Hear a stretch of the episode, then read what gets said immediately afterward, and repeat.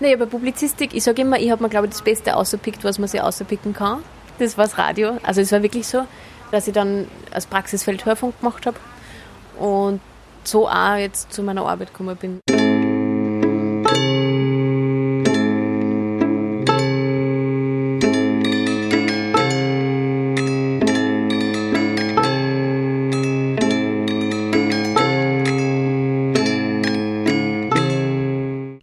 Lieblingsplätzchen. Nachdem jetzt ausnahmsweise drei statt zwei Wochen seit der letzten Folge vergangen sind, geht's heute mit einer richtig spannenden Gästin weiter.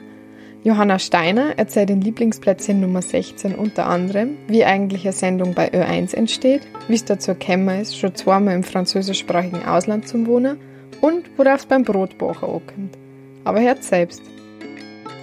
Hi Johanna, was haben wir heute? Hallo Jana.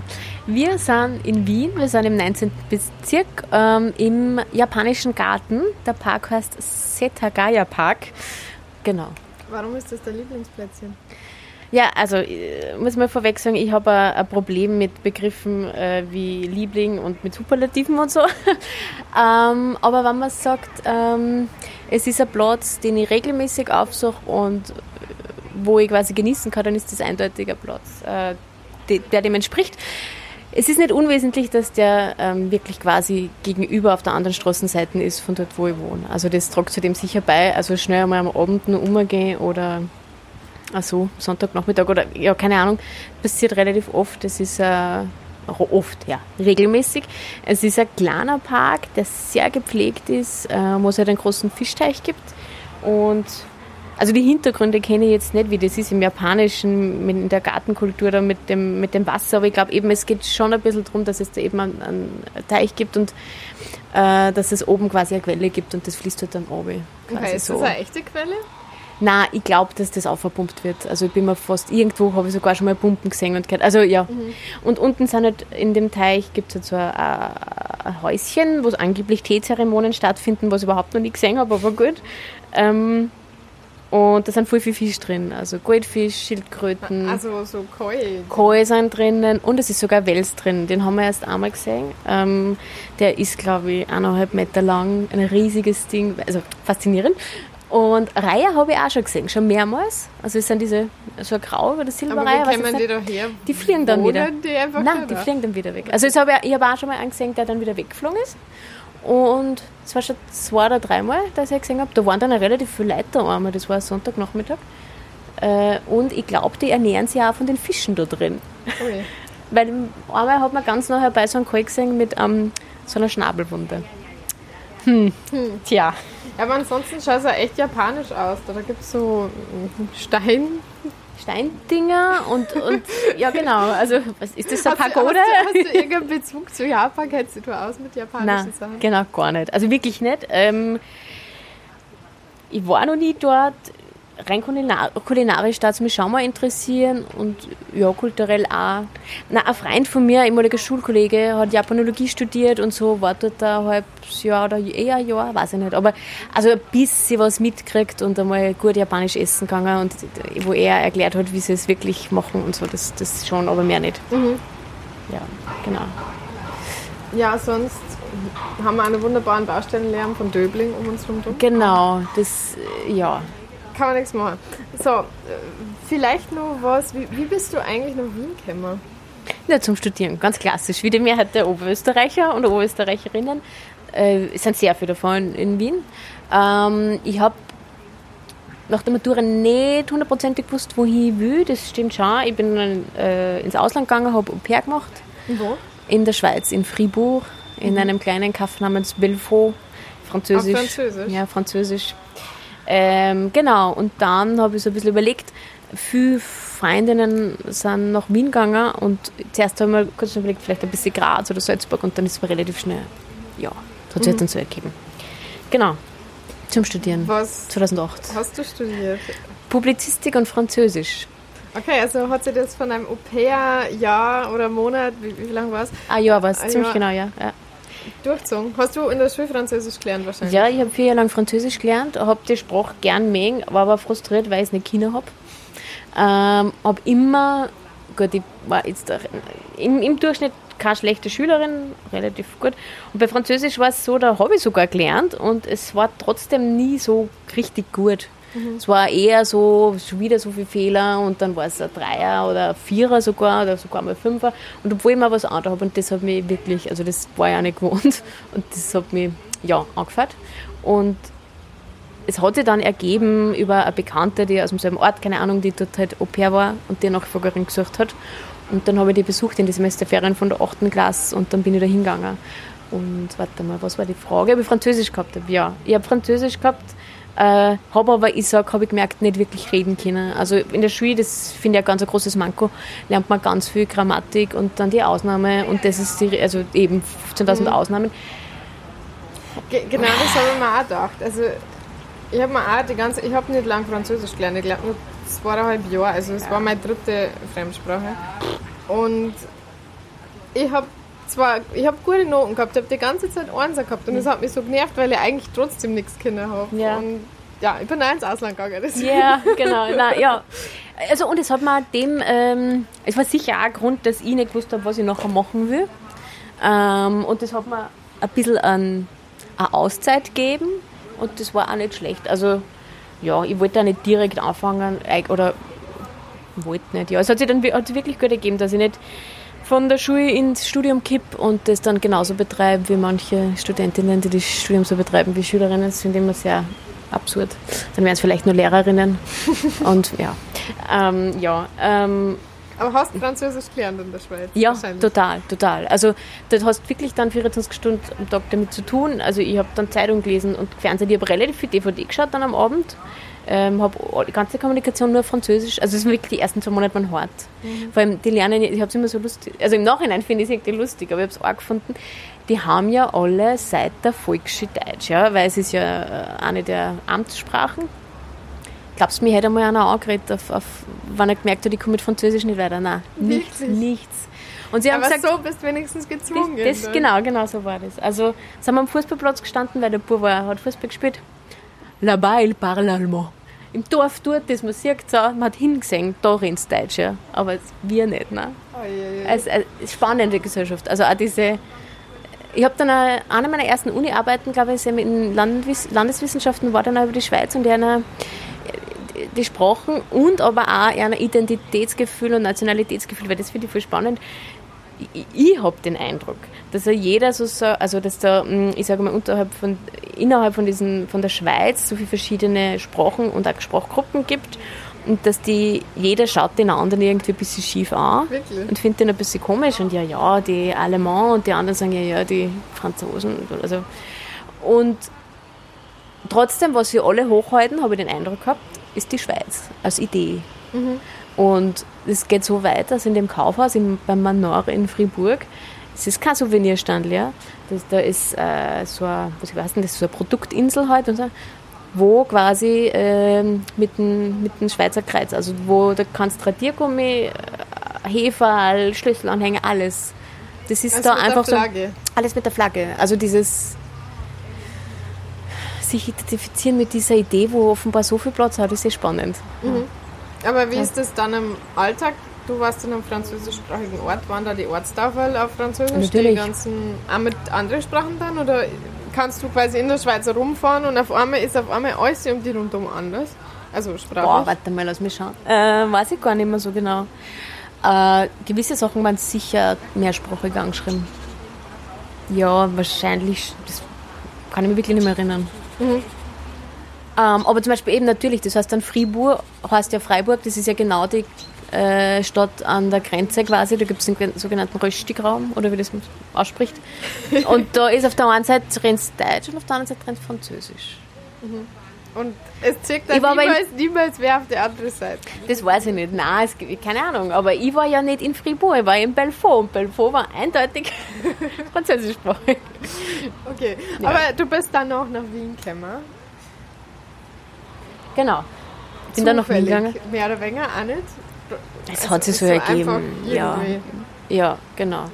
Hab dann gewusst, ich mag äh, Französisch studieren, einfach um das nicht zu verlernen. Das war die, wirklich die Motivation dahinter eigentlich so, damit was zu machen.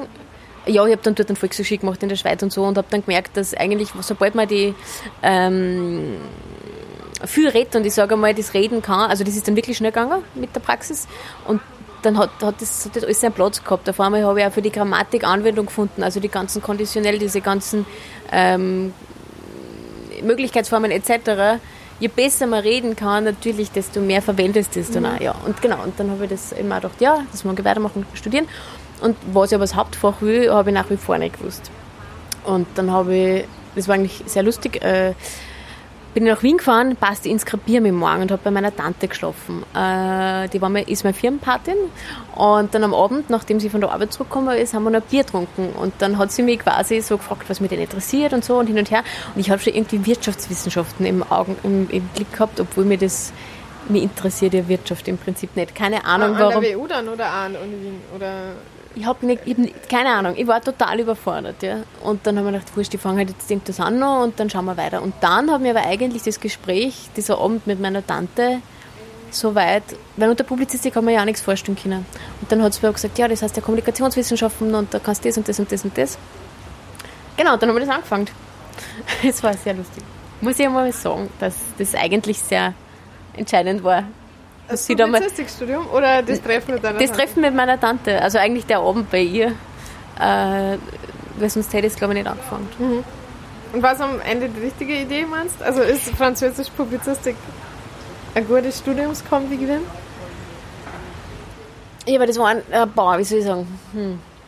Naja, bei Publizistik, ich sage immer, ich habe mir, glaube ich, das Beste ausgepickt, was man sich auspicken kann. Und, zwar war das, das, das war das Radio. Also es war wirklich so ähm, dass ich dann als Praxisfeld Hörfunk gemacht habe und so auch jetzt zu meiner Arbeit gekommen bin. Ähm, und das hat mich wirklich interessiert, also das mit, mit, mit Ö1 und ich habe immer schon Ö1 gehört, also auch meine Familie. Auf Französisch finde ich total spannend und war so ein bisschen meine Herzensangelegenheit. Ja, ja hat schon passt. Du ja. hast ja gerade verraten, du arbeitest bei Ö1, mhm. daher kennen wir ja. Mhm. Und was ich jetzt vielleicht auch gar nicht mehr so gut fragen kann, weil ich ja auch schon wie das, weiß, wie das funktioniert, aber ich glaube, dass es eigentlich sehr interessant war zu wissen, wie Radio eigentlich funktioniert. Wie funktioniert das, wenn du einen Beitrag machst? Ah, ja, es fängt mit der Idee an, die man am besten Fall selber hat, weil man meistens mit irgendwem redet oder eher andere Geschichte macht und dann lässt ja was fallen, einen Nebensatz oder so und dann fragst du mal nach oder so. Geht das ja? Ja, ja. Okay. Ist guter Windpuschel. Sehr gut. ja, man ist dann schon so ab, äh, ja, so ein bisschen gestört, man achtet immer auf die Nebengeräusche und auf Ja, Wind wenn man durch alles. die Welt geht, auf einmal sagt man und hört man nur, okay, da ist Baulärm, das ist Straße. Das geht nicht für ein Interview. ähm, genau, also die Idee steht am Anfang und dann halt äh, ja, dann bespricht man das in der Redaktionssitzung meistens und wann das dann quasi das Go kommt, also es muss natürlich ins Sendeformat passen und es muss auch relevant sein und ja. Dann halt einmal recherchieren und, und ähm, Interviewpartner suchen, anfragen, äh, Interviews machen, hinfahren am besten und sehen, wie was passiert oder so ähm, und sich das erklären lassen, genau. Und dann halt ähm, das Material im Programm bearbeiten. Das heißt eigentlich nur mal durchhören. Ich transkribiere relativ viel, muss ich gestehen. Das ist relativ zeitintensiv. Es gibt Kollegen, die schaffen das ist nicht dann. Ich kann es nicht. Ja. Ich kann das auch nicht. Ich denke mir so, das müsste man irgendwie automatisieren. Dann darf mhm. man sich so viel Zeit sparen. Aber es Auf das warte ich. Aber das ist nicht nur das mehr durch. funktioniert halt noch nicht so gut. Nein, ich, hab's, ich, hab mich, ich bin technisch da nicht so affin. Aber ja, mit mir, ich habe mal, was war das für ein Podcast? Im Sendegarten war ich zu Gast und die dann grundsätzlich ihre ganzen Sachen automatisch transkribieren, damit halt Menschen, die das anhören und vielleicht irgendwo hinspringen, mengen das finden. Aber ja. ich habe halt nie dabei das geredet und das ist wirklich der größte Schwachsinn ja, genau. auf der Welt rausgekommen. Ja, das glaube ich. Und ja, wenn man gerade Englisch redet oder Standarddeutsch, glaube ich, kann man das aktuell noch Genau. Vergessen. Und ich habe es aber gern, wenn die Leute äh, authentisch reden, so blöd das Wort da ist. Und authentisch heißt für mich auch oft im Dialekt. Mhm. Es kommt natürlich darauf an, wen ich interview, aber ähm, wenn ich beim Moment bei der Sendung, bei der ich auch bin, ähm, oder die ich auch mache, da geht es ja auch darum, eben Menschen vor das Mikro zu haben, die nicht unbedingt, sagen wir, Personen des öffentlichen Interesses sind, also um Alltagsthemen oder gesellschaftliche Themen, ja. Und ich finde das super, wenn du halt dann an, an allen Bauern interviewst und natürlich soll der bitte so reden, wie er wie er redet. Wie er redet, ja. Und das finde ich total wichtig. Ähm, ja. Aber wenn es jetzt irgendwie ein Interview ist, der überhaupt keine Medienerfahrung hat, wie, wie machst du das? Fürchten Sie Menschen vor Mikrofonen? Ich habe den Eindruck, manchmal schon. Manchmal schon. Ja, die muss man dann knacken. Ähm, es funktioniert ja nicht bei jedem. Ähm, aber naja, ein paar so kleine praktische Tipps. Ich halte das Mikro eh, eh so ein bisschen wie du unterhalb vom Mund und anschauen. Und ich habe mir das, ist mir letztens aufgefallen, ich glaube, ich habe mir relativ expressive Mimik angewöhnt, weil du ja nicht aha sagst und nicht Ding, sondern ich schaue halt dann überrascht oder äh, Ding positiv verstärkend oder so. Das habe ich mir wahrscheinlich in der Schweiz angewohnt. Also wegen einem Sprachproblem? Ja, ich habe das wirklich ist mir aufgefallen, dass ich das nachher, ja, ja, ja, einfach um das zu verdeutlichen, was ich verdeutlichen will am Anfang, ja, genau. Und ähm, das ist übrigens für mich einer von den größten Unterschieden zwischen Radio und Podcast. Wenn ich Radio mache, dann halte ich immer das Mikrofon unter die Nase und lasse ihn reden und schaue ihm an und sage ja nichts selber. Und wenn ich, ich fände es komisch, wenn ich die jetzt einfach nur reden lassen würde. In dem Fall. Äh, ja, ich sage ja schon was. Also, aber ich halt an einer Stelle, wo ich mir denke, so, da hacke ich gleich, weil wo sie geht, der ja, Satz. Also es ist halt ein Interview und kein Gespräch. Genau, genau. Nein, ja. ja aber ich versuche so, so viel wie möglich als, als Gespräch zu führen. Und das sind dann auch die besten Interviews, wenn wir wirklich der dann anfängt, dass er was verzögern will und so. Mhm. Ja. Du darfst halt dann nicht anfangen.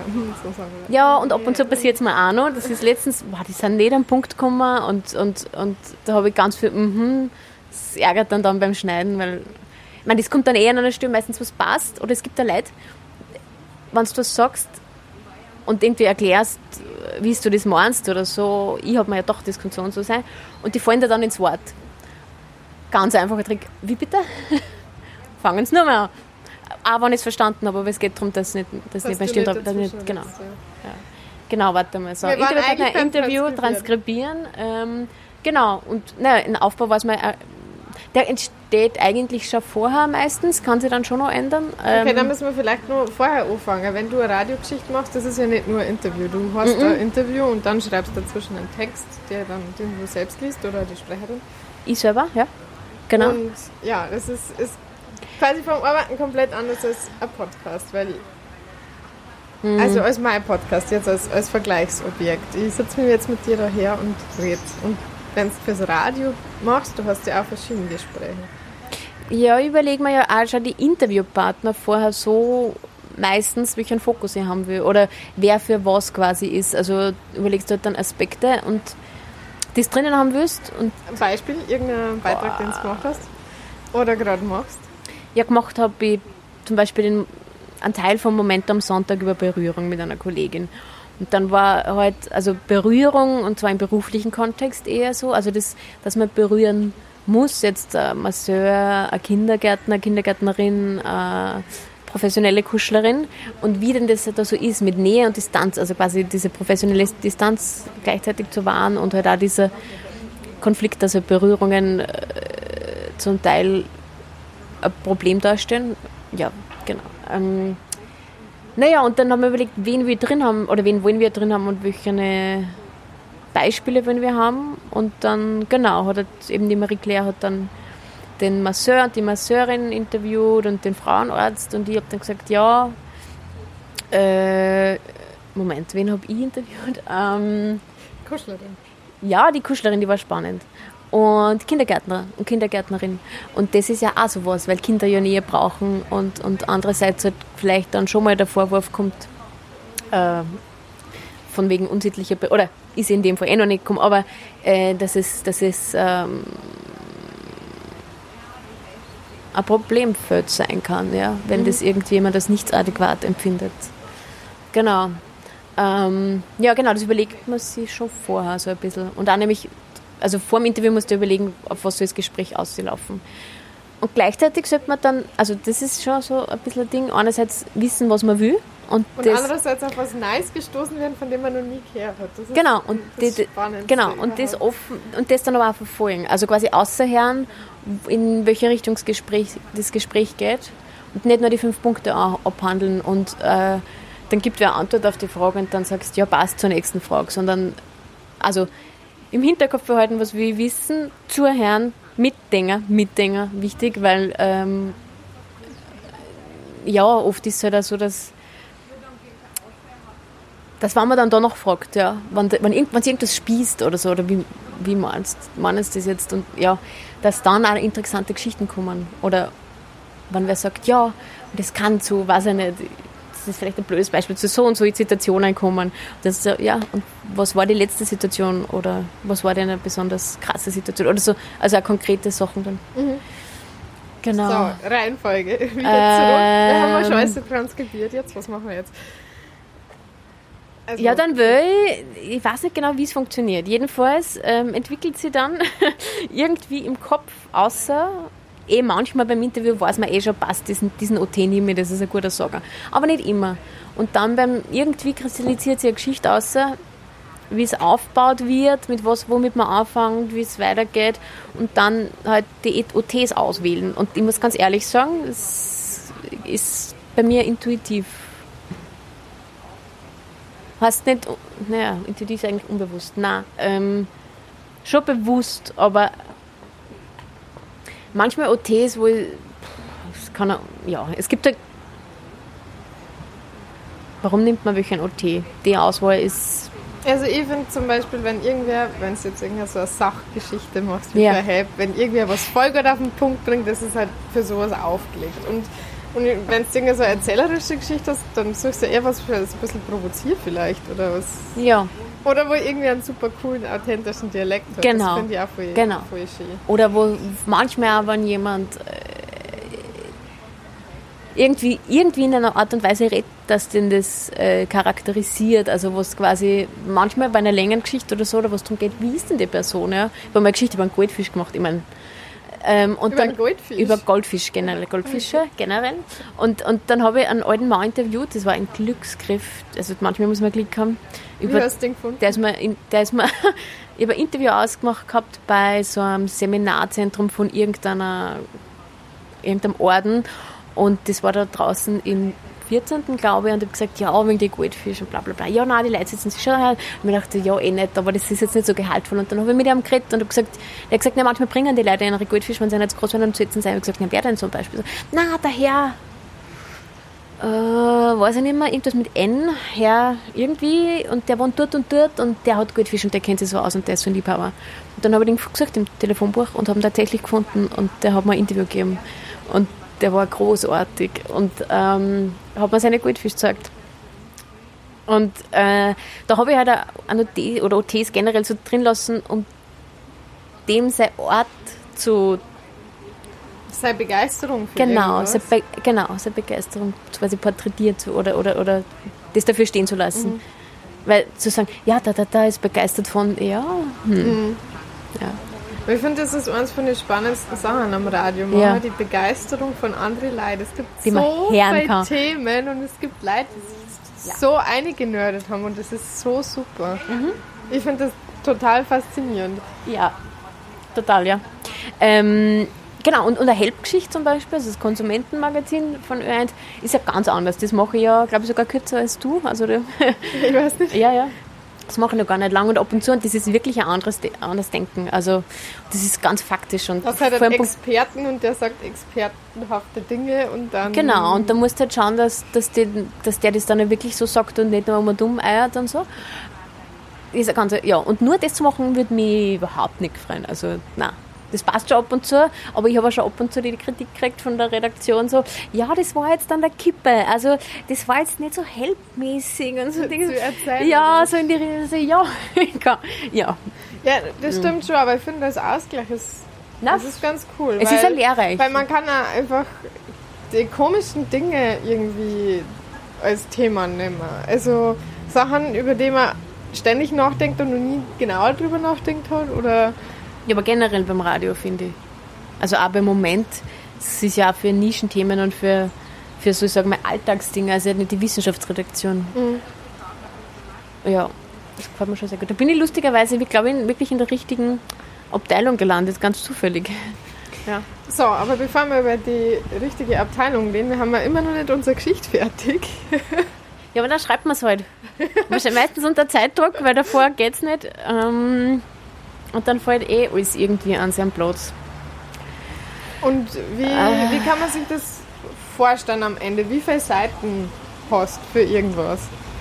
Weißt du es? Also, Boah, also für fünf Minuten, das weiß ich ziemlich genau, weil ich mache die Kindersendung Rudi Radiohund, sind es zwei Seiten, da ist aber nur der Kopf dabei, sind es gute eineinhalb Seiten. Für 4 Minuten 45. Nein, das ist meistens auch lang. Das kommt natürlich dann darauf an, wie schnell wer redet, etc. Ja. Ähm, ja. Ja, das habe ich im Gefühl und oft bei den OTs, ich muss schon meistens kürzen. Ich lasse dann aber oft auch bei den OTs längere OTs und nehme dann halt noch was aus. Ja, das Ding ist, du, ja. du hast wirklich auf die Sekunden, naja, also manchmal ist schon ein bisschen Spielraum, aber Optimalfall ist 4,45. Ja. Nein, das, der Rudi ist Punkt 4,45. Okay. Punkt, da fährt der Zug drüber. Ja. Äh, ja. Was tust du, wenn du 5 Sekunden zu wenig hast? ähm, ja, fünf Sekunden ist jetzt nicht so viel, da gibt es irgendwo nur einen Halbsatz oder dann sagt der Rudi nicht, wir hören uns morgen äh, euer Rudi, sondern dann habe ich halt noch von einer anderen Geschichte, wir hören uns morgen im Radio euer Rudi, dann schneide ich das noch ein. Oder ich habe noch einen Halbsatz vom Interviewpartner. Also ich habe immer mehr Material wie das, was ich verwende. Das ist immer so. Wie also, viel mehr Material, als du verwendest, hast du? Total unterschiedlich. Wirklich. Also das, ähm, das kann ich so nicht beantworten. Weil aber vielleicht auch ein Beispiel, weil, also zum Beispiel für eine 5-Minuten-Schicht wirst du wahrscheinlich weniger Material haben, aber wenn es mit drei verschiedenen Leuten redest, du redest ja mit jedem bestimmt länger als eine Viertelstunde. Ja, sicher sogar. Da rede ich, ich rede mindestens mit der Leuten eine halbe Stunde. Meist, ja, Dann hast du ja schon mit dreimal eine halbe Stunde und die Sendung ist eigentlich ja, nur... Aber das trocken, ja, ja, aber erstens ganz viele Informationen kann ich selber brauchen, ganz viel brauche ich zum Einordnen äh, oder zu dem, dass die Person auftaucht manchmal auch. Also ich lasse die Leute immer zum Beispiel vorher sie, am Anfang vom Interview sich selber vorstellen, wenn ich merke, der, die spricht nicht gut vom Mikro, dann frage ich zuerst aber noch Sachen, wo sie sich sicher fühlen. Was ich jetzt vielleicht nicht unbedingt brauche, weil, keine Ahnung, äh, das Fachwissen habe ich vielleicht schon von wem anderen oder ja, dann äh, lasse ich ihn trotzdem drüber reden und dann frage ich weiter. Mhm. Na, aber nur damit man sagt, wie viel Zeit eigentlich ja. da dahinter ja, Ja, total. Ist schon unendlich. Total. Und, und ich muss aber auch sagen, wenn, man, wenn ich es nur so mache, halt, ich brauche die drei OTs von dir, so denke ich aber nicht. Es gibt andere Kollegen, die denken auch ein bisschen mehr so und halt gängen das so. Äh, dann kommt das ja nicht. Eben durch das Nachfragen kommen dann oft die besten Geschichten, die das viel anschaulicher bringen und so. Bei mir ist schon öfters passiert, dass ich mir denke, okay, ich bleibe jetzt da nicht länger als eine halbe Stunde, weil sonst habe ich so viel Material und das ist ja so mühsam, das muss ich alles transkribieren. Und dann passiert irgendwas super Interessantes ja, und eben. ich denke mir, ich kann jetzt nicht heimgehen, es interessiert mich ja. so stark, selbst wenn es nur mal Platz hat. Ich muss das wissen. Und vielleicht ergibt es ja draußen eine andere ja, Geschichte. Genau, Oder halt, ja, ja, ja es, ich glaube, ich gebe mir auch so. Also gut, die Geschichte ist fertig geschrieben. Was passiert als nächstes? Dann bei uns in der Redaktion ist es so, dann ähm, liest, liest das wer durch, redigiert das, sagt Sachen wie, äh, was meinst du da, das verstehe ich nicht, oder ich glaube, das ist der falsche Fall, oder hm, das Wort äh, vermittelt irgendwie nicht das, was ausdrückt, oder ja.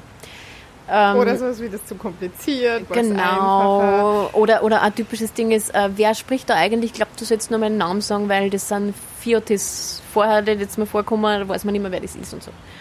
Genau. Oder Aufbau. Also natürlich nicht nur so kosmetische Sachen, sondern nicht das, sondern halt auch Aufbau und so. Aber das ja, passt mittlerweile meistens. Genau, manchmal am Anfang zum Beispiel waren es auch oft so wirklich gute Inputs äh, von Kollegen, die das gemacht haben, die dann gesagt haben, ja, die Person ist aber von der Ärztekammer, also das kommt aus einem gewissen Eck, das musst du schon so betrachten. Und so, also ja, passt. Also Kontextualisierung, wer sagt was, also mhm. eigentlich wichtige inhaltliche Arbeit, ja.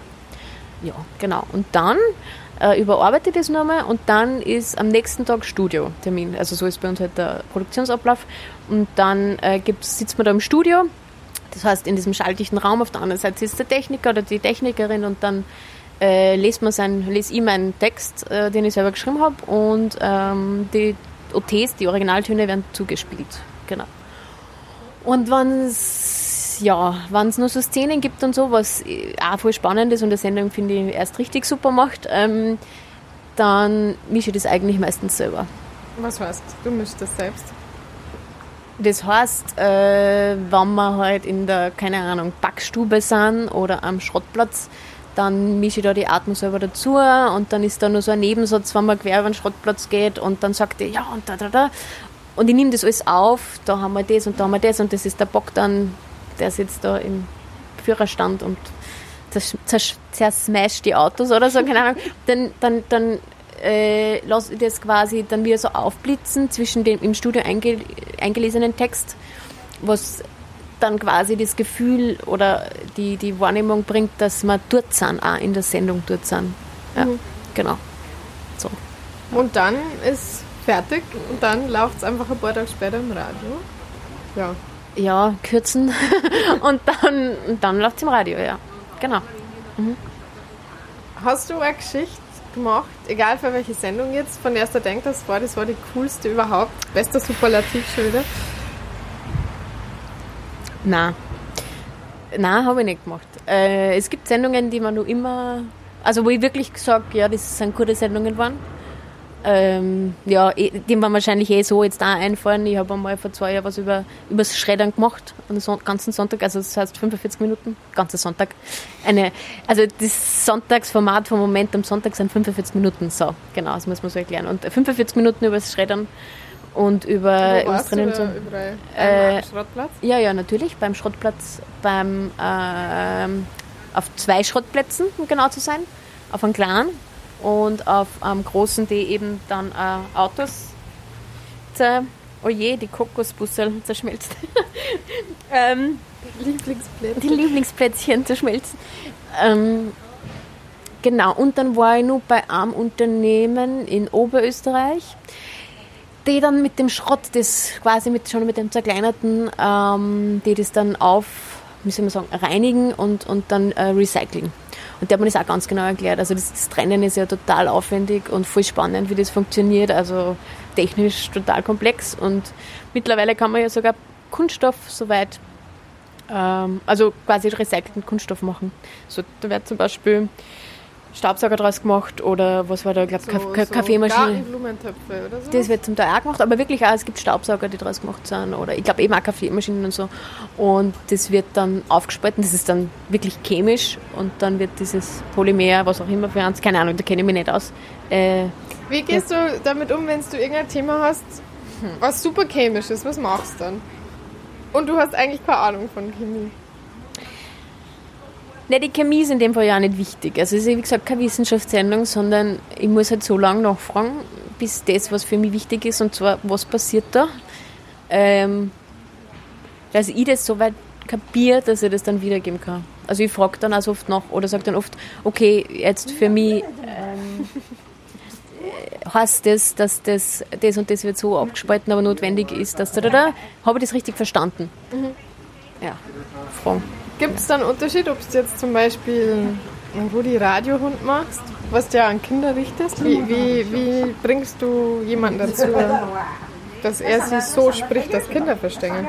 Das ist eh oft das Schwierigste. Ähm, Nebengeräusche? Ja, Nebengeräusche. Ohren ganz weit auf Nebengeräusche. Ähm, wie bringe ich die dazu? Nachfragen, nachfragen, nachfragen sagen, äh, was heißt das konkret bitte? Wie schaut das aus?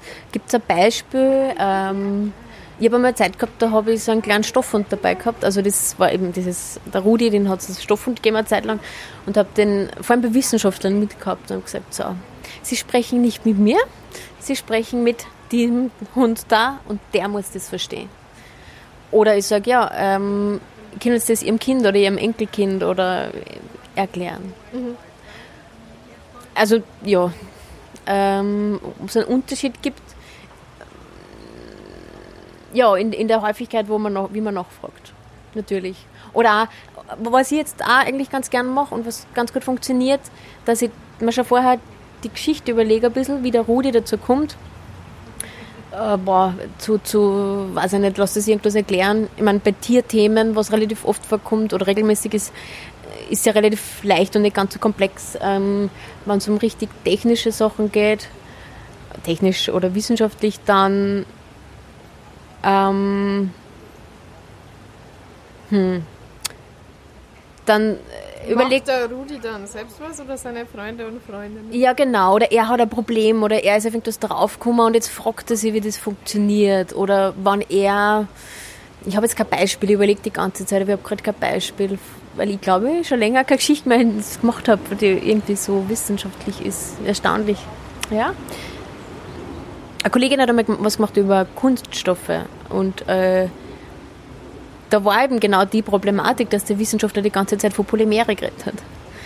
Es geht eigentlich gar nicht. Also das geht nicht. Und Wander muss erklären, was das heißt. Das hat er schon erklärt, was das Wort heißt. Und äh, ja, also vereinfachen ist leichter gesagt wie da. Aber hm, mit einem in einer brauchbaren Art und Weise drüber reden. Und ich glaube, das ist aber gerade die Schwierigkeit, weil bei wissenschaftlichen Themen, die sind oft so komplex, dass man das äh, mit so Überbegriffen wie eben zum Beispiel ein Kunststoff nicht fassen kann. Mhm. Und dann wird es aber nicht korrekt, dann ist es nicht korrekt und das ist halt auch ein Problem. Ja. Also es ist schon nicht, nicht so leicht, ja. Mhm. Was findest du ist das Schwierigste am Radio machen? Superlativ. Ähm, okay, was war andere Frage? Äh, was, was, ist schwierig, am Radio, Radio machen? Ähm, schwierig. Eh vielleicht genau das, dass man das, wo man sie, wo man selber nicht die Expertin ist dafür,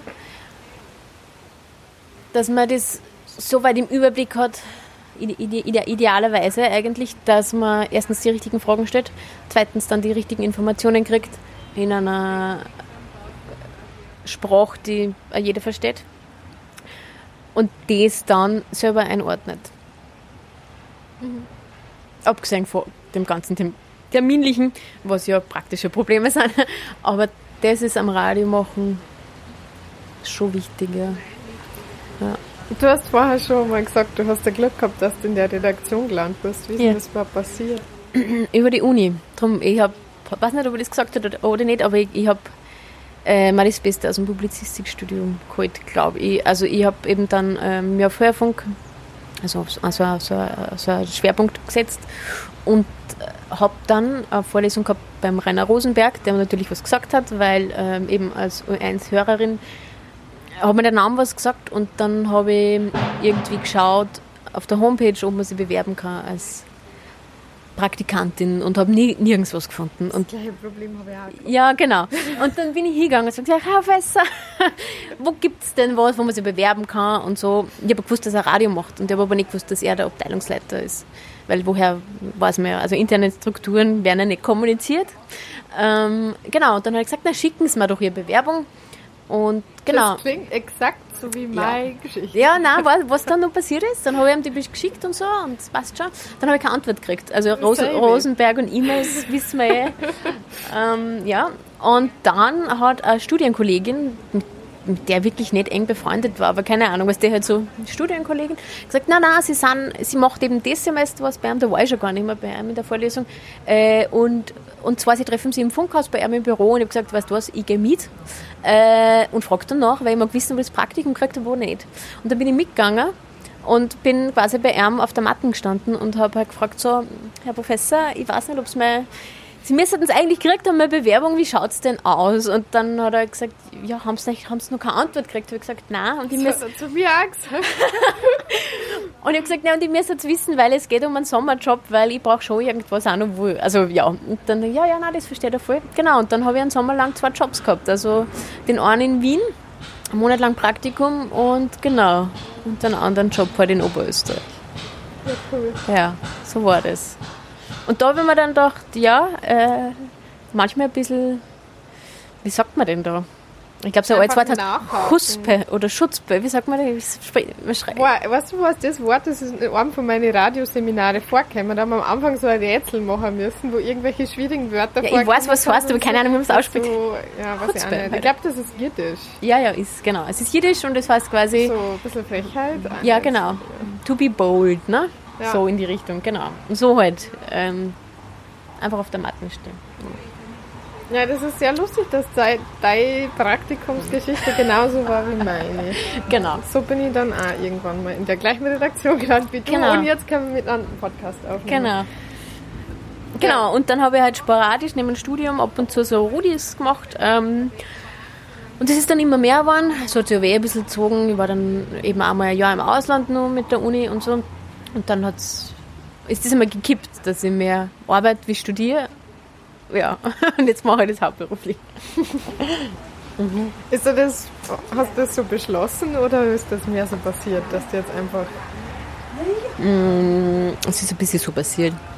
Es hat dann auch gut gepasst. Es ist mm, vorher war es schon so, wenn man das mm, nur so ab und zu macht, ähm, so eine Sendung, dann ist, ist man natürlich nicht so drin und dann war ich richtig drin und habe gemerkt, wie schnell das auf einmal geht und mm, auch das Schreiben, am Anfang habe ich immer das Problem gehabt, wir können auch gehen, waren da Hintergrundgeräusche.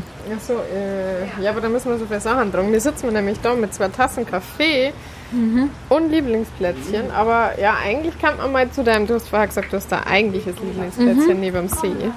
Dann, also beim Teich, genau. Äh, ja gut, Teich. Lacker. Ich kann, ich, ich kann das nehmen. Das ist jetzt eine richtige Veratmung quasi. Mhm. Soll ich was abnehmen? Nein, es passt schon. Jetzt muss ich nur noch irgendwie schaffen, dass ich dieses Mikrofon unter den Nasen habe. Mhm, genau. mm, wo waren wir gerade? Äh, warte mal, bei der Frechheit vielleicht? Nein, nein da waren wir schon noch. fertig. Ah, ja, ob das passiert ist. So. Ah, ja. ja nein, es war einfach ähm, ein gutes Gefühl, dass das halt gut läuft. Ähm, und, und ich habe früher mal, das wollte ich sagen, ähm, dieses Switchen vom unter Anführungszeichen wissenschaftlichen Schreiben, also Uni-Schreiben und äh, Radioschreiben, war gar nicht so leicht. Ähm, und ein Kollege von mir hat dann ganz gesagt, ja einfach flapsiger schreiben, du musst flapsiger schreiben. Verflapsen hat das dann immer geheißen, bei eben genau diesem Schritt, dem Redigieren. Und dann habe ich das schon mehr Intus gehabt und, und ähm, ja. Ja, und dann bin ich natürlich öder geworden und aus der studentischen Mitversicherung ausgefahren von meinen Eltern und so. Das hat dann ganz gut gepasst, dass ich einfach ähm, halt öfter Geschichten mache, sodass ich durchversichert bin. Mhm. Also ja. Und so hat sich das dann ergeben. So, sitzen wir uns jetzt hin oder stellen wir uns Ja, oder wir da, also wenn wir uns richtig an die Wasserkanten da, dann sehen wir vielleicht die Fische. Okay, der, da steht das Schild, man der nein, Fisch nein, nein, nein, oh je, Grünfläche nicht betreten, ja. das ist aber selten in Wiener Parks. Ja, das ist ja eher so ein Kunstpark da. Also das ist ja total, ich sag, bei uns sagt man eher angeschlägter Park, also weil es ja, halt so japanisch ist mit das ist der Kies und ja, da ist die Grundfläche. Ja, aber schau, da, weiß nicht, das Feuer anhauen und so ist doch schon schön. Ist schon schön, ich muss unbedingt ein Foto ja. dann. Ah, genau. Ja, ein Bambusglander. Ja, genau. Und, und da schwimmen sie dann, genau, da sind sie. Da kann man Fische schauen. Was übrigens auch mein... Warum schaust du gern Fische? Oder was hat damit auf sich? ähm, eigentlich bin ich da über meinen Freund dazu gekommen, der passionierter Fischer ist und der tut immer Fisch schauen. Also auch wenn wir irgendwo spazieren gehen und da ist irgendwie ein Wasser und dann muss man natürlich sich aufs Bruckel stellen und schauen, welche Fische da drin sind. Und ich erkenne sie ja dann auch. Also gut, ich meine, die Goldfische da sind jetzt nicht so, das sind jetzt nämlich nicht die Kohls, aber die Kohls, es gibt riesige Kohls da drin, aber eben auch, dass da, äh, ich sage jetzt einmal, eineinhalb Meter langer Wels drin ist, hätte ich natürlich selber nicht erkannt. Ähm, ja, er kann das dann von keine Ahnung, von oben und an der Form und wie sie sich bewegen erkennen. Genau. Ja, das sind jetzt wirklich die unspektakulären, sage ich mal. Aber Schildkröten gibt es auch. Schildkröten gibt es ganz viel und Enten ab und zu haben wir jetzt gerade gesehen, die sind weggeflogen und ab und zu eine Reihe. Und ja, für das, dass das so eine kleines, kleine Fläche ist. Ja. Das ist schon ziemlich schön. Ja. So, ähm, wollte ich jetzt noch irgendwas fragen? Ich glaube, ich habe die. Ah, das Brot habe ich ganz ja, vergessen. das also, Brot. oh je, jetzt habe ich meine Sonnenbrille abgeschmissen. Ja, weil sie, hoffentlich soll es aufsetzen? Warte mal. Ja, das ist immer die Aufnahmesituation, gell? Ah, so. Vielleicht muss ich doch was ausschneiden, wie ich tausend Sachen versuche in der Hand zu halten. Ähm, ich wollte weggehen. Ich habe mir gedacht, wenn der das Kind nimmt uns. Äh, ja. Ja, Brot. Ja, Brot. Was hast du mit Brot zu tun? Ich backe es, weil ich es essen will. mm, ja, genau. Ich mache Brot selber. Eigentlich schon seit Jahren ist ich ausschließlich selbstgemachtes Brot. Hat sich auch ergeben, irgendwie, ähm, wie ich da 2012, 2013 in Kanada war. Was hast du in Kanada gemacht? Äh, studiert, genau. Wir haben ja von der Uni aus dort, also wir Montreal, wenn man es französisch ausspricht. Und dort, habe dort auf einer von den zwei französischsprachigen Unis studiert. Und die sind ja kulinarisch vom Brot her eh nicht so schlecht dran, habe ich gehört im Vergleich zu, zu dem Rest oder zum, zu Amerika eigentlich. Ähm, trotzdem, also mir ist einfach das, das Vollkornbrot und das gescheite österreichisch-deutsche Brot mit Rocken und so angegangen. Und ich, ich habe das aber schon gewusst und habe mm, meine Schwiegermutter unter Anführungszeichen hat damals schon Brot gemacht. Immer recht einfach, also in Kostenformen, Roggenvollkorn, recht pickiger Tag und halt immer dasselbe Rezept. Und dann habe ich es, ich weiß gar nicht, ob ich es vorher mal ausprobiert habe, ich schätze fast. Kann ich nicht mehr sagen. Und dann habe ich halt angefangen, dass ich drüben Brot backe. Ähm, genau, mit Sauerteig. Allerdings. Hast du den selber gemacht, den Sauerteig? Ähm, nein, ich habe, nein, ich habe, es gibt Sauerteig getrocknet, der allerdings, glaube ich, keine Triebkraft hat. Zumindest in Österreich nicht, wenn du so ein Backel kaufst. Ich weiß nicht mehr, wie es dort war. Ob ich dann einen Germ dazu da habe. Oder habe ich, muss ich mal nachfragen, ob ich einen Sauerteig, so einen richtigen, den ich selber gefüttert habe und weitergeführt habe, schon gehabt habe oder nicht. Weiß ich nicht mehr. Jedenfalls habe ich da eben auch ganz ähm, eigentlich rudimentär angefangen zum Brotbacken, ist aber ganz gut gegangen.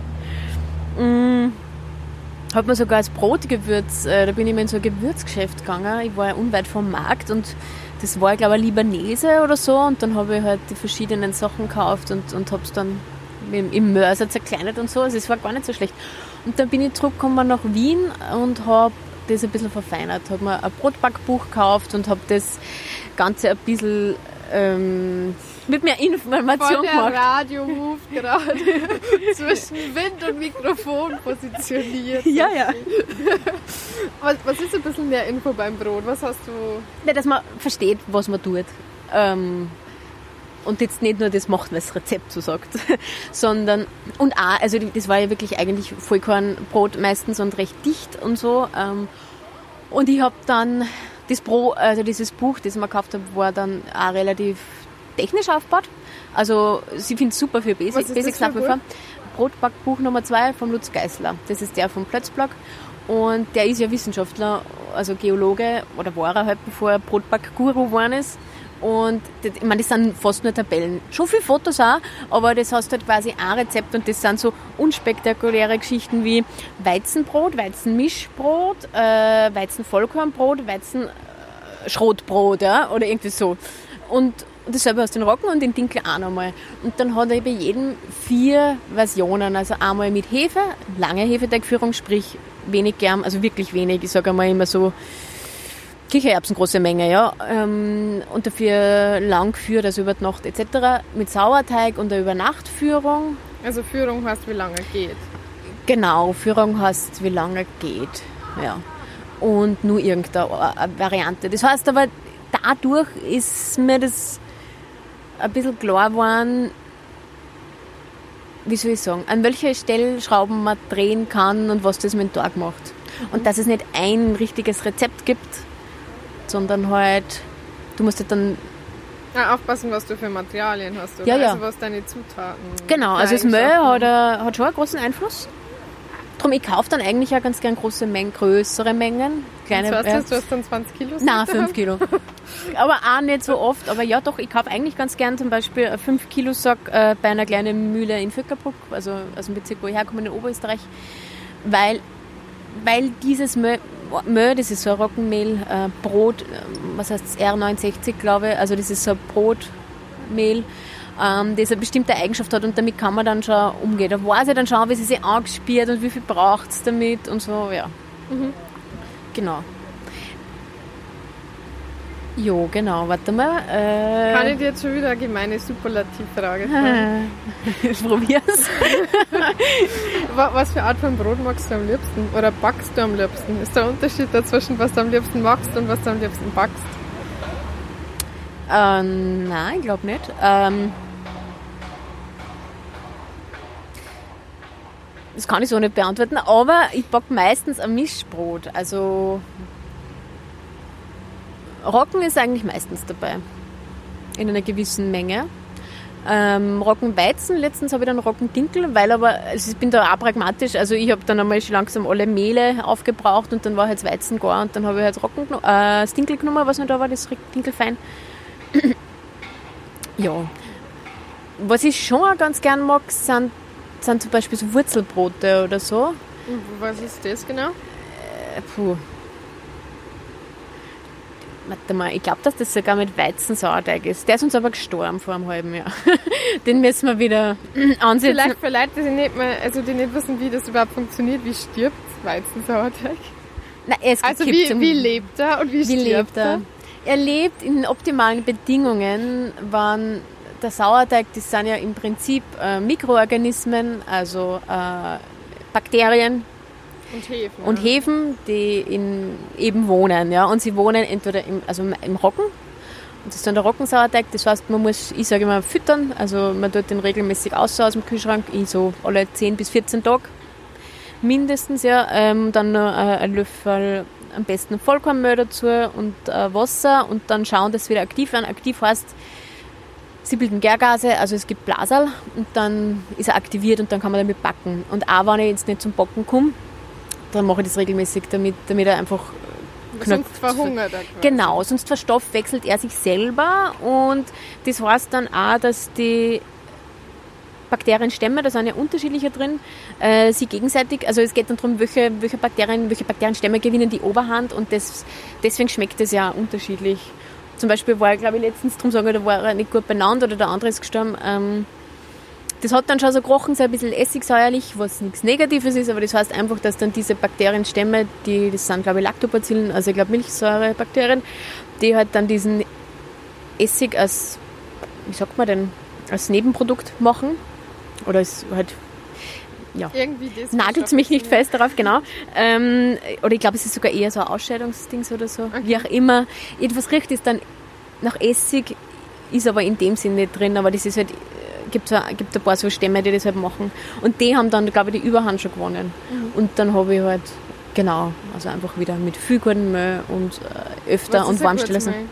Ein gutes Mehl ist eins, meiner, naja, puh, ähm, ja, in dem Fall Vollkornmehl, weil äh, zwischen Schale und Korn liegen die natürlichen Hefepilze. Das heißt, und da ist dann viel zum Verstoffwechseln da. Wenn du nur weißes Mehl nimmst, ist ja im Prinzip fast nur Stärke. Genau. Und ich kaufe es, Vollkornmehl zum Beispiel auch gern beim Bauern oder bei der Bayerin. Da kannst du es dann halt nicht so genau sagen in der Mühle, welcher Aschegehalt und bla bla bla, dass das hat, also welche Spezifika und dann bocke ich halt mehr. Nummer, das ist die Nummer, ja, der Aschengehalt und auch der Mahlgrad und so. Also ich glaube, die Mahlen, das halt, da gibt es auch Feinmehl, das dann so ein bisschen aussieben, damit nicht damit das ist schon ein bisschen heller, aber es ist nicht wie wenn du im Supermarkt äh, ein weißes Roggenmehl kaufst, was ja quasi wirklich nur Feinmehl ist, sondern da ist das gesamte Korn vermahlen und dann ein bisschen die Schalenanteile ausgesiebt, aber da ist auf jeden Fall noch was drin. Und darum beim Bauern oder bei der Bayerin, was wir kaufen, ab und zu ähm, kannst du das nicht so genau sagen. Und da ist halt dann wichtig, dass das noch Gefühl macht. Darum mache ich auch in letzter Zeit irgendwie oft, habe ich gemerkt, nur Brote nach Gefühl, weil ich nur die Sachen habe und mhm. ja, Genau. Aber jetzt wird es wieder Zeit, nach zum, also mal wieder mal zur Mühle. Genau, und wieder zur Mühle zu fahren und einmal sich gescheit einzudecken. Das, ja. Was kostet so ein Kilo im Vergleich zum Supermarkt? Das ist wahrscheinlich Keine schon leicht doppelt so teuer, oder? Kann ich mir vorstellen. Also Roggenmehl ist generell günstiger. Roggen ist das günstigere Getreide. Dinkel ist teurer. Ähm, wobei, genau, warte mal, wenn man es im Supermarkt, glaube ich, kauft, aber ich habe schon lange kein Mehl mehr im Supermarkt gekauft. Darum also ist es schwierig. Ein Kilo normales Mehl kostet so 60 Cent, ich weiß Äh, nein. Nee? Ja, nein, kann sein, würde ich nicht kaufen. Also, ja, also so ein, ja, ein Weizenmehlfein. Ein Weizen, ein ganz normales Universalweizen. Konventionelles. Ja, 60, 60 Cent. 60 oder 70 Also wenn ich Mehl kaufe, dann sowieso noch Bio. Ähm, ja, also im Supermarkt Bio von der, bei der Müllerei glaube ich, ist das zum Teil schon auch konventionell, weil da geht es halt dann um die Mengen. Das muss ja, glaube ich, sonst die, das, die Mühle reinigen, damit da ja keine Vermischung stattfindet, was ja bla bla bla. Ähm, ich kann ich nicht beantworten, die Frage, ich weiß es nicht. Mhm. Ich schlage es nach und schreibe es in die Show. Aber so viel weiß ich nicht. Aber es wird besser, es macht sie bezahlt, wenn es wirklich teurer ja, ist, keine glaub, Ahnung. Ich glaube auch, dass sie das extrem ja. bezahlt macht. Also und es ist ja dann... Supermarktbrot, äh, Supermarktmehler Brot zu backen ist relativ sinnlos wahrscheinlich. Ich weiß es nicht. Ich habe schon ab und zu dann eben die Bio-Sachen gekauft, damals damals, also wie ich da noch näher beim Hofer gewohnt habe, eher mehr vom Hofer. Da habe ich aber gemerkt zum Beispiel, dass im Vergleich zu der Müllerei äh, war der Unterschied von Roggen zu Weizen quasi nicht da, wobei ich gewusst habe, dass Rocken billiger ist. Also die dürften da irgendwie halt dann oder irgendwie so, weiß ich nicht. Und das hat mich dann schon gewundert. Dass der Dinkel teurer ist, das weiß ich ja. Das ist halt so. Ja. Ja, und ich meine, man muss sagen, Brot besteht in dem Fall ja wirklich nur aus Mehl, Wasser, Salz. Und wenn du willst, ähm, also der Sauerteig, das sind die Mikroorganismen, die leben ja auch nur von Mehl und Wasser. Ähm, und von irgendwelchen Gewürze, wenn du das drin haben willst. Und da ist schon wichtig und ich finde es immer wieder erstaunlich, wie unterschiedlich ein Brot schmeckt, obwohl es, obwohl es, das, obwohl es nicht würzt. Oder mhm. vielleicht tue ich irgendwann einmal einen Kümmel rein. Aber ich bin auch total davon abgekommen mittlerweile, dass ich ein Brotgewürz dazu da. Oder nur, wenn ich es ganz was unbedingt habe. Das ist, diese, das ist diese Mischung, warte mal, was ist drin? Anis, Kümmel, Koriander. Ja, ich glaube, ich habe das noch nie gegessen. Also, ich weiß nicht, ob ich, wahrscheinlich, wenn ich, ich beim Bäcker ist, sowas, ich weiß ja, nicht, ja, ja. Brotgewürz. Nein, ich glaube, dass das, ich habe mir gedacht, das ist für unseren Raum, sage ich mal so, also, Ober, also das für Österreich und Gebiete von Deutschland eigentlich so ein bisschen typisch ist. Diese, okay. Ja, und ja. Kennen wir nicht aus. Aber wenn wir schon beim Backen sind, Lieblingsplätzchen. Ja, ja, wieder jetzt, so ein Superlativ. Jetzt am Boden da, neben ja. äh, Weges äh, ja. Genau, also sowas wie ein Lieblingskeks habe ich nicht. Nein, ich bock äh, selten, sehr selten süß. Ähm, und in dem Fall sind es Kokosbussel. Warum Kokosbussel? Ja, weil die mag ich wirklich gern. Und sie sind total einfach. Und die habe ich sogar in Kanada, wie äh, auf Erasmus war quasi, oder Joint Study halt, also aus Ausland, im Auslandsjahr habe ich sogar die gemacht. Und das sind halt, dann habe ich gedacht, ja, könnte ich wieder mal machen. Aber ich backe generell keine Weihnachtskeks. Äh, irgendwie auch, weil es extrem stressige Zeit ist und ich eh nicht dazu komme. Und mit Lebkuchen Lebkuchen mag ich sehr gern. Lebkuchen kriege ich quasi von der Familie irgendwie so. Äh, meine Mama macht extrem gute Vanillekipferl und ich muss aber sagen, ich brauche es nicht. Sie macht aber wirklich gute und schöne. Aber irgendwie, mit Walnuss drin?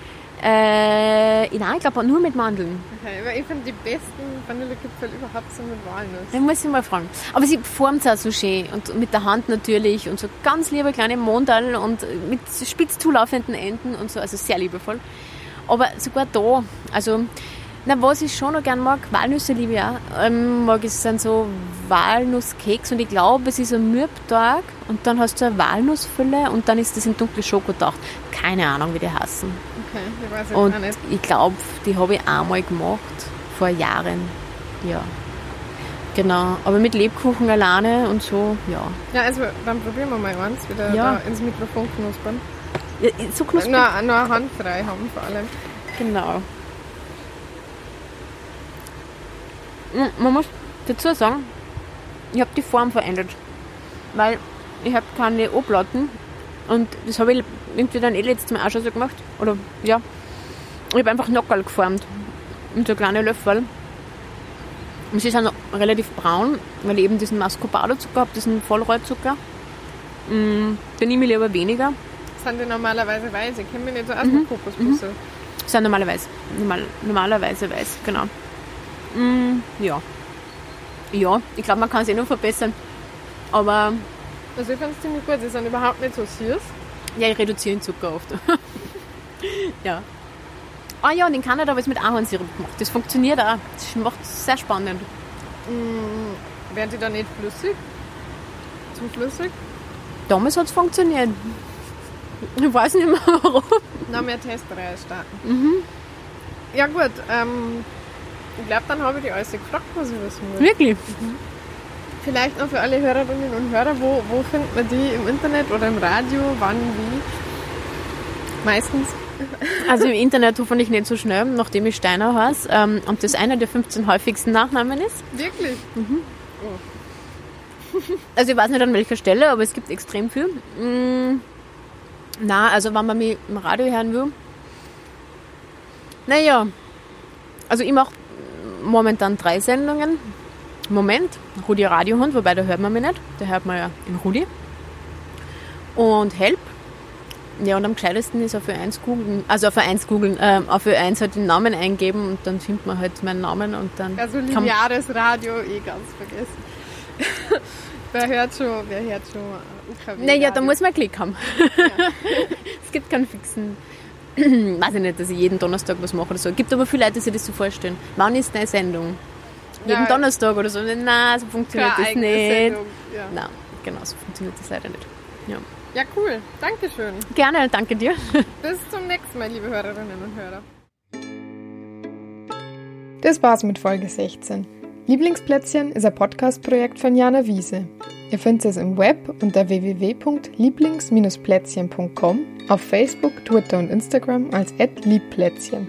Achtung, immer mit AE statt E geschrieben. Die Musik im Hintergrund stammt von Ergophismus. Nur eine kleine Anmerkung, falls das im Podcast vorher nicht ganz außerkämmer ist. Ich bin freie Mitarbeiterin bei Ö1 und damit eine Kollegin von der Johanna. Es freut mich voll, dass ich mit der Folge mal ein bisschen Radio im Podcast hören habe können. Und mich da sehr interessieren, was ihr davor eigentlich wollt. Also wenn ihr wollt, lasst mir gerne ein Feedback da, zum Beispiel als Kommentar im Blog, auf Social Media oder noch besser als Bewertung auf Apple Podcasts. Dann können nämlich andere Leute vielleicht auch einfacher über den Lieblingsplätzchen-Podcast stolpern. Die nächste Folge gibt's wieder regulär, das heißt am nächsten Montag, 2. Dezember.